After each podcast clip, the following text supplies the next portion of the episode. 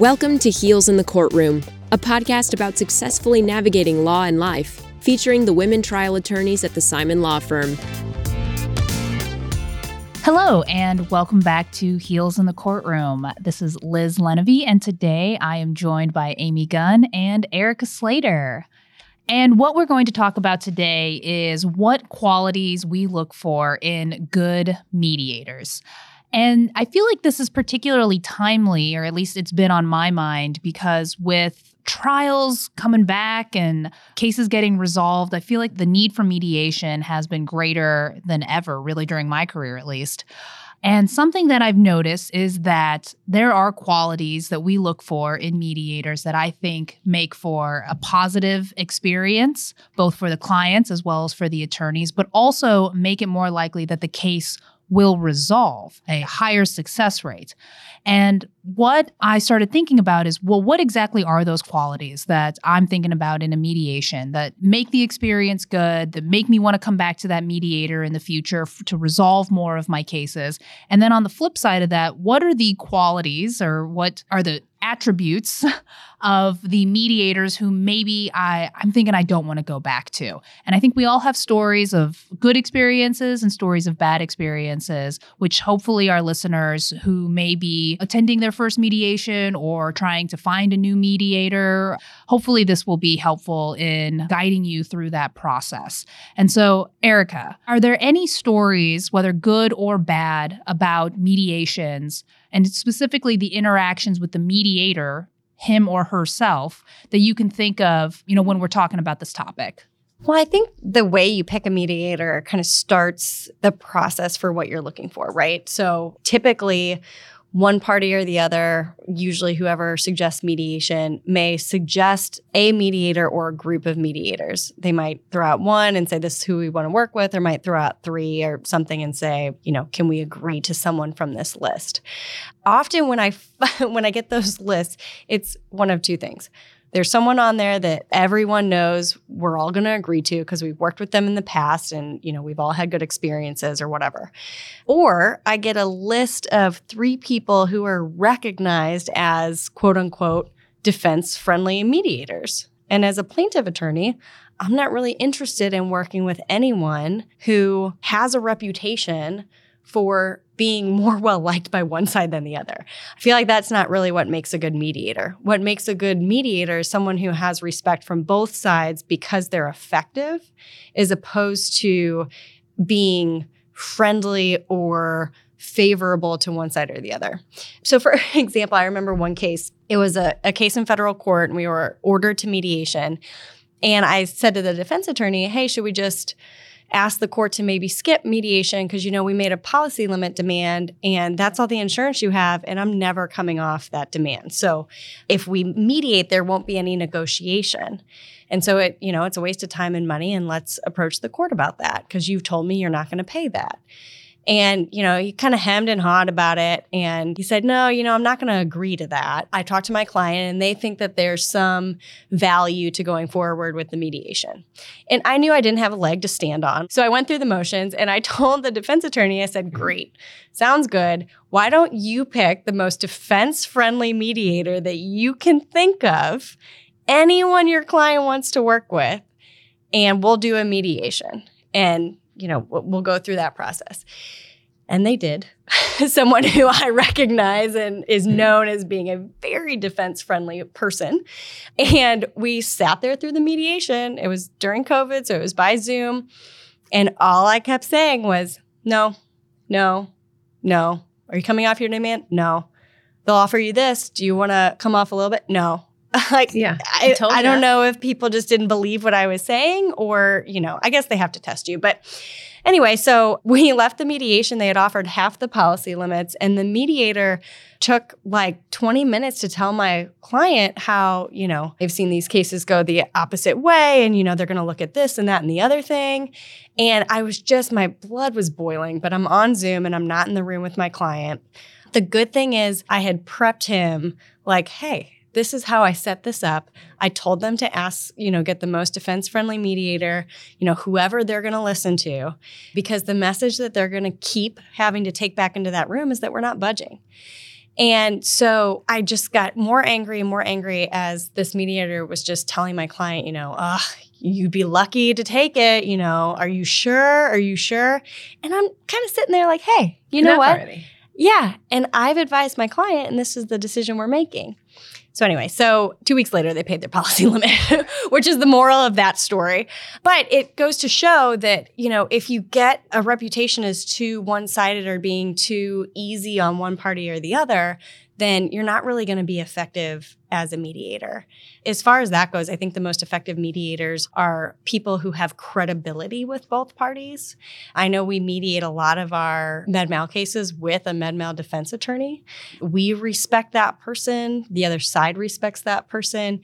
And they have respect for and are honest and effective with both sides. So, you know, they're not there to tell you what your case is and tell you that you as an attorney are evaluating your case wrong. So we never hear that from this particular person that we work with quite a lot.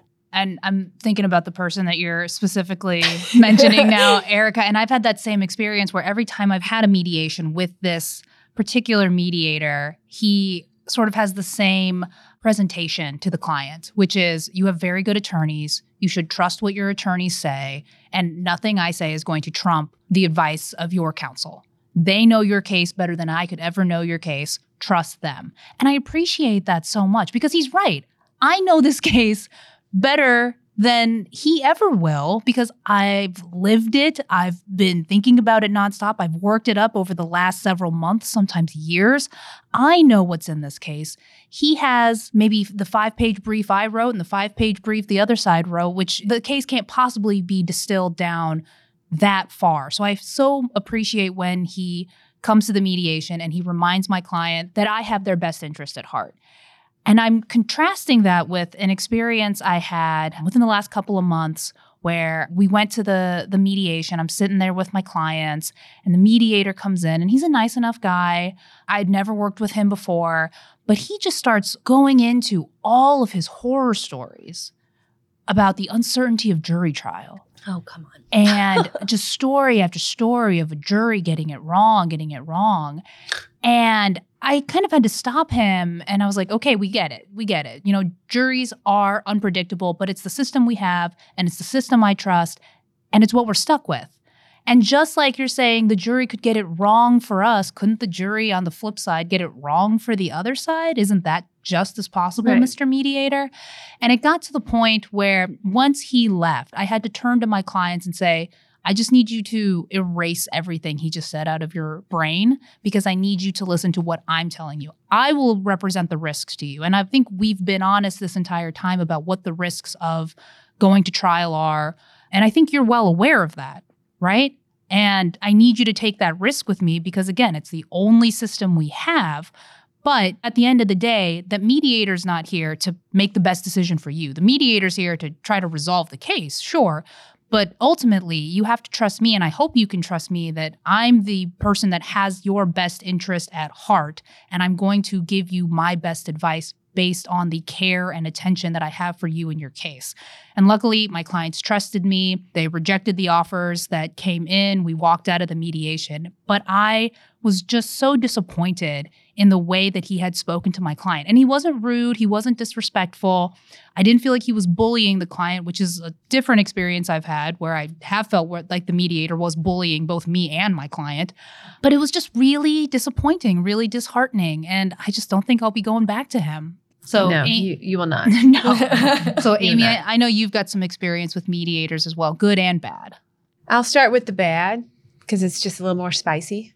It occurred to me that I probably have relayed this story on this podcast before, but this was, 10 or 15 years ago. I represented a minor child who, as a result of medical negligence, had suffered a stroke during a heart surgery. The surgeon had nicked the pulmonary artery, which is the main pumping artery, and she lost a ton of blood and had some strokes. She survived, but she had some developmental delays, physical delays, that type of thing. It was a very serious case. The parents were wonderful people. The little girl was adorable. It was a very strong case in a mid-Missouri venue. So work up the case, work really hard on it, agree to mediate.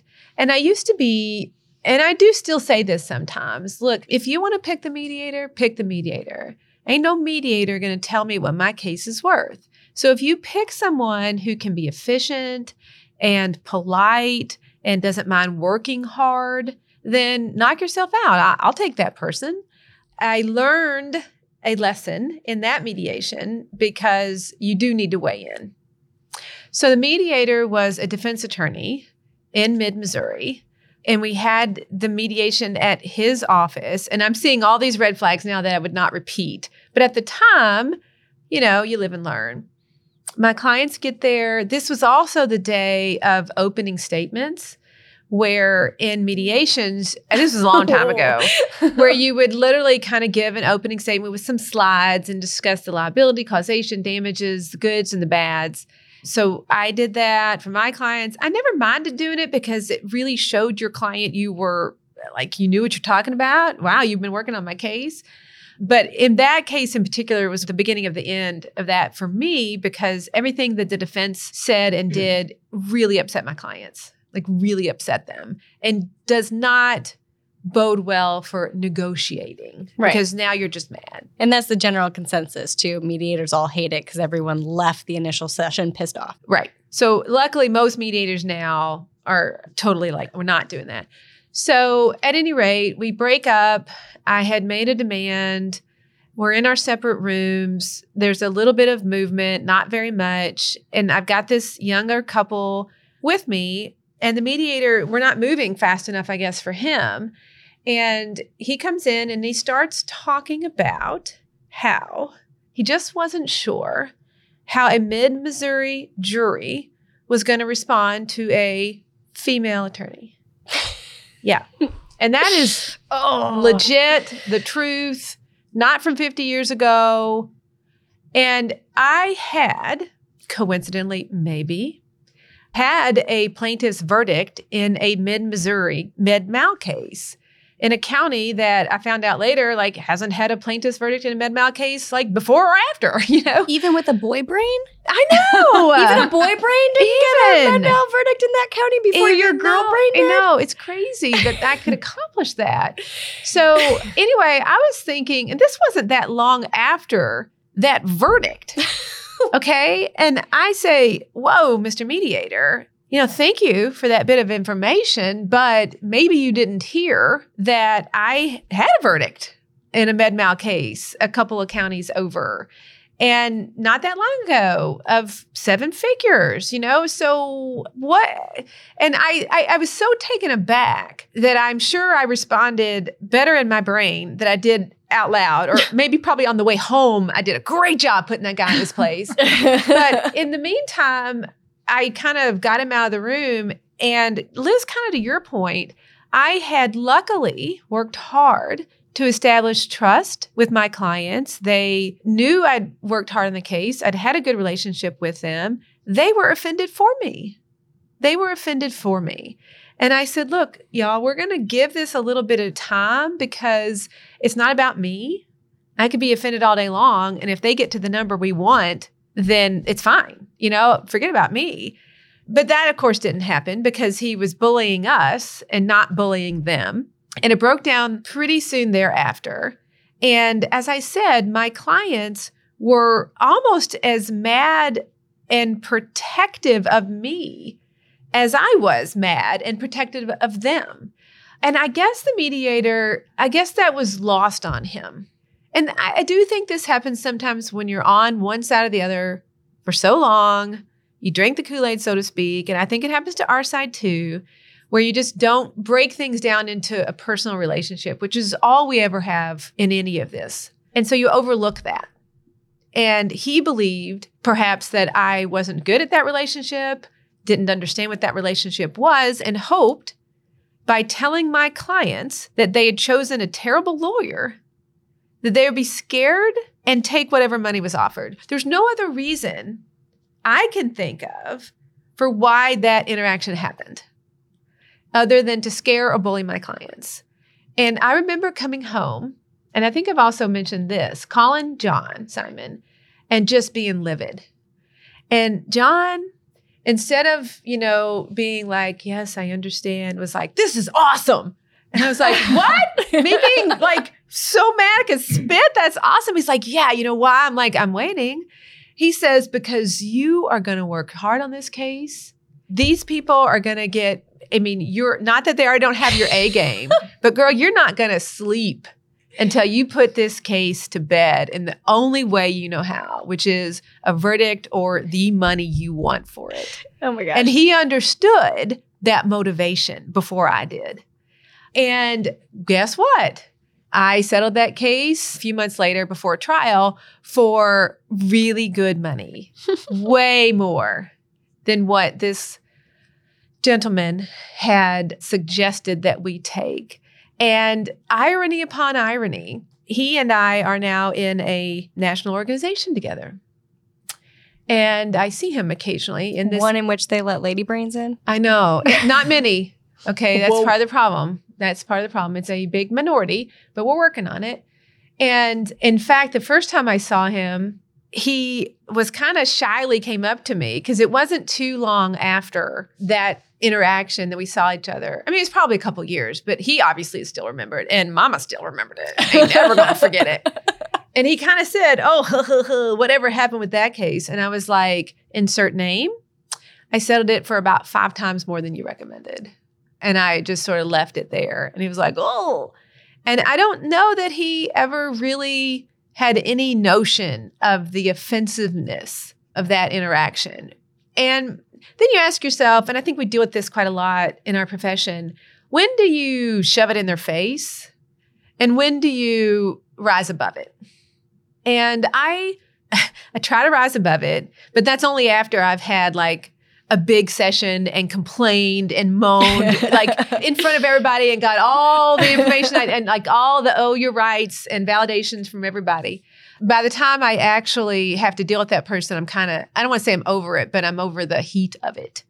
Or do you say, hey, yeah, you know what? You were awfully offensive and I just need you to know that. And I hope you don't treat any other women in the future like that. And I don't know, maybe I'll do that one day. I do still see him. I think that last part is the important part of, are you reacting so you feel good, or are you trying to use this as a teaching opportunity? Because hopefully this man has learned from this experience and he won't walk into a room next time, Erica or I am the attorney, the plaintiff's attorney. He's obviously not going to do that to you. I wouldn't be so sure. I can't count on that. I don't know. But I can tell you that I have become more educated and skilled on how to respond in the moment. And I believe in the moment, I do have a passive-aggressive way of dealing with things like this. But in the moment, if that happened to me today, I would not have reacted the same way. I would have attempted to shame him. The experience I was just talking about with my bad experience, I wasn't quite sure how to respond to what the mediator was saying when he was in the room. And my sort of go-to when he was saying about all the risks of jury trial and all that, this, that, and the other, was to sort of launch into, well, here are all the strengths of my case. In case you weren't aware, you want to talk about all of the risks, let me tell you about why I feel so strongly about taking all of these risks. To the point that I kind of felt like I was arguing in front of a judge. It felt like I was, you know, doing some sort of hearing or I was trying to explain it to a jury, which, frankly, I don't think he cared.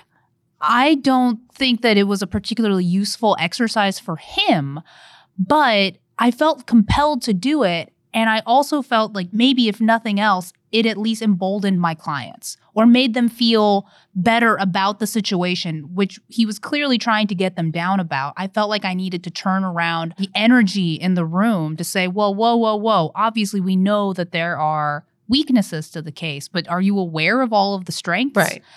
And in the moment, I was like, am I doing this right? Am I just talking to make myself feel better? I think I made the right choice because my clients did sort of, I could see their backs kind of straighten up a little bit of like, hey, you know, listen to her. Listen to what she's saying right now. I don't think it made a difference to the mediator. I really just don't think he cared. But in the moment, that was how I chose to respond. I'm going to say that was the right response. Because you're not there to make the mediator feel better or worse. You're there to advocate for your clients. And your instinct was to do that. regardless of what the threat was, whether it was defense attorney or the mediator or you name it. So I think that was your reaction, but it was the correct reaction.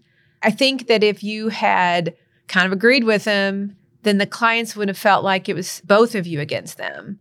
And you had done your job previously with them, which was to alert them of the risks of going forward.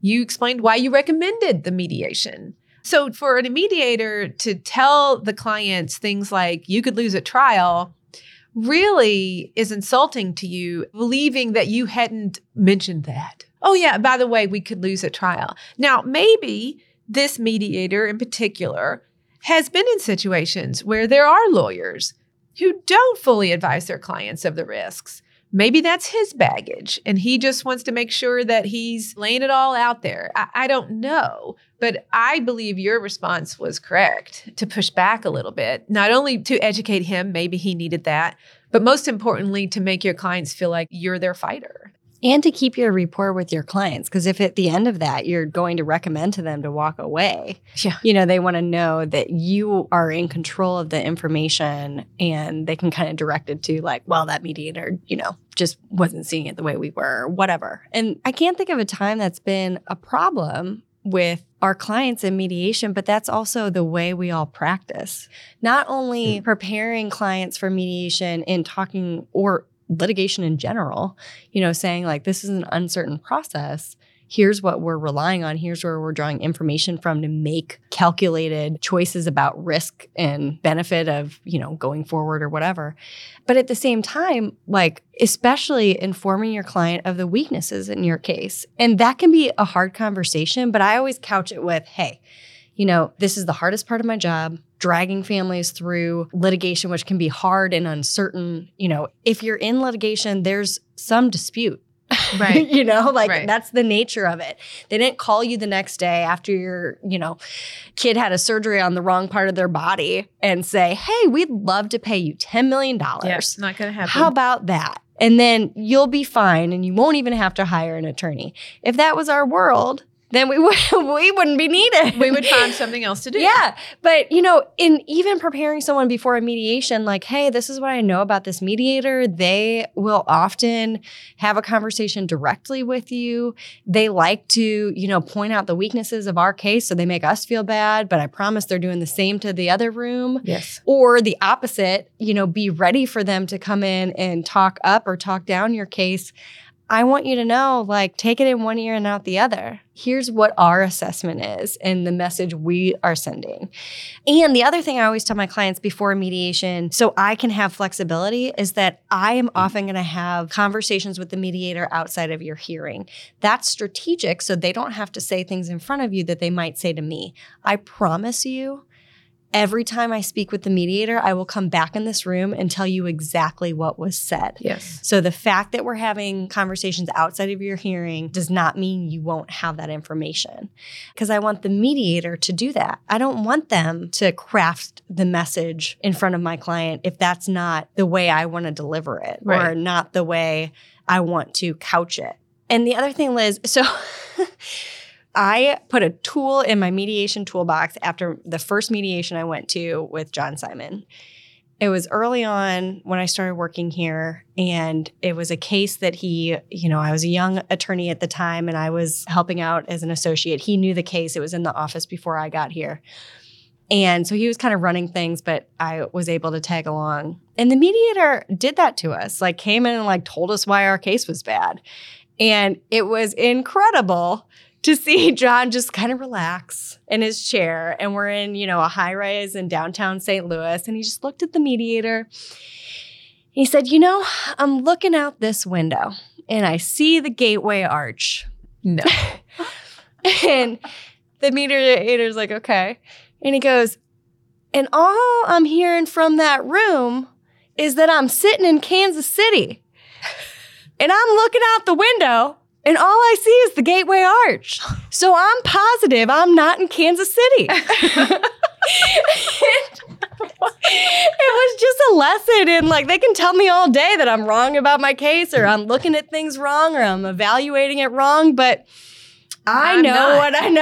Yeah. And you can't convince me otherwise. And it was a nice, subtle, maybe a sort of passive aggressive way of saying, get out of here with that nonsense. Right.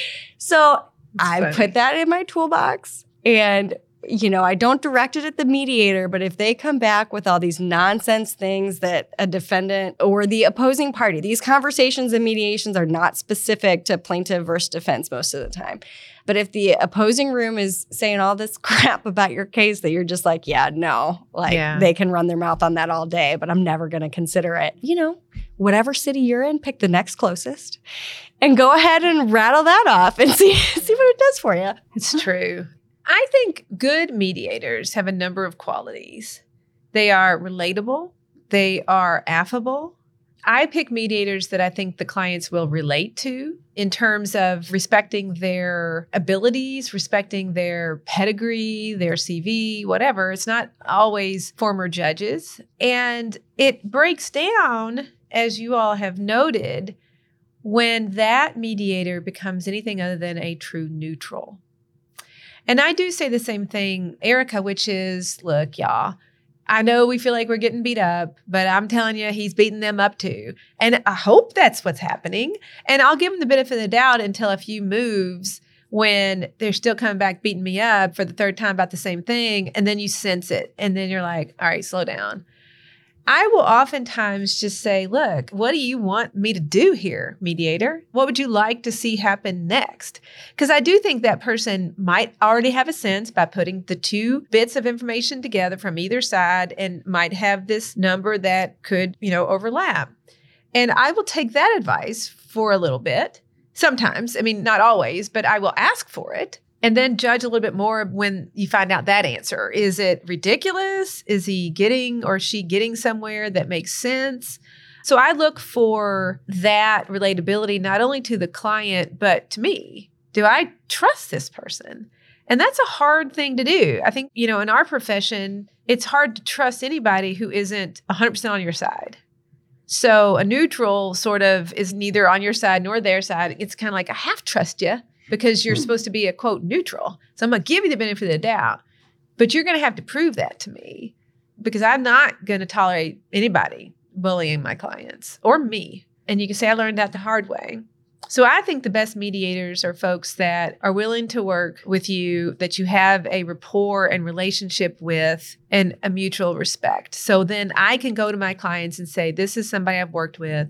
I respect him or I respect her. And here's why you should. You know, the folks that we've mentioned here today, they aren't on that list. And here's what else. They never will be. They've blown it. And maybe that's okay. They're on plenty of lists somewhere, just not mine. There are many things that I look for. But first and foremost, it is someone who I think I can trust to just do their job. And their job doesn't include, you got to get this case settled at all costs. No. Many, many mediations, you make a little bit of movement. And there are very few, even though it can be very frustrating not to settle a case after how many hours you've been together. But there are very few mediations that are truly worthless. They may feel worthless. We're going to complain, well, I just wasted a whole day. But if you go back and think about the day and what you learned, there are very few that are truly worthless. So as much as I would prefer to go in and just get her done, there is a great deal to learn from the process. And as we always say, patience is important. So if you can trust this mediator and trust the process, more times than not, at least in my experience, it either settles or you know it can't, and that's helpful, or it eventually will. And in that regard, too, I always tell my clients, which I think I stole this from a mediator's script, that no numbers matter at all except the last numbers. Right. The last number they tell you that this is it. And the first numbers don't matter. usually tell them our first number doesn't really matter either, guys. Gotta start somewhere. Gotta start somewhere. Don't ask for a number you actually think they'll ever pay. That would be a mistake during mediation. But, you know, just to kind of not get wrapped up in the process, just have patience. And I tell them, like, if you could shut your ears off to every number in between, I'll handle the strategy and the calculation of how the negotiation goes. That's not what you're responsible for. It's only the numbers that we get to at the end of the day. And when we make a decision of we leave or not. Yep. And have the discipline to leave as well. Yeah, that's a whole nother. Yeah. and hopefully you've hired a mediator who will tell you at 11 a.m. that it's time to leave instead of 4 p.m. Yeah. When they know it's not going to get done. Yeah. I feel like that's a muscle that gets stronger. Or maybe my patience gets shorter. Patience is so hard. I feel like when I was earlier in my career, I was more willing to, wait it out. Let's just see where it goes. Let's see, maybe, just so bright-eyed and bushy-tailed and still filled with hope. And now that I'm... It's been beat out of me. And now after 2 hours, if I don't feel good about it, I'm ready to go. I know. Let me go get lunch somewhere else. I don't want to eat here. Or rather start them at 1 o'clock and you have a hard stop. Yeah, that's a good point. I mean, I feel like in every mediation, anything that gets done in 8-hour mediation could have absolutely gotten done in 4 because it's all... I mean, the drama of it is so silly. I believe that's true. So true. So true. I had a defendant like, hey, my client only wants to pay for a half-day mediation. And I'm like, great. Sign me up. Awesome. So you mean I'll be able to learn what they're willing to pay at mediation in 4 hours instead of 8? Okay. Great. Well, ladies, thank you so much for another wonderful discussion. I really cannot wait for my next mediation where I get to tell the mediator I can see the arch from my window. And in Kansas City, I can see that arch. And thank you all for listening. Remember, new episodes drop every Wednesday. And if you have any questions or any topic ideas for us, please reach out to us at heelsinthecourtroom.law. Thanks so much and talk to you next week. Amy, Liz, Erica, Mary, Elizabeth, and Megan would love to hear from you. Send your thoughts to comments at heelsinthecourtroom.law and check out other legal podcasts in the Simon Law Firm library. The Jury is Out with John Simon focuses on lifelong learning to elevate your practice. Subscribe today.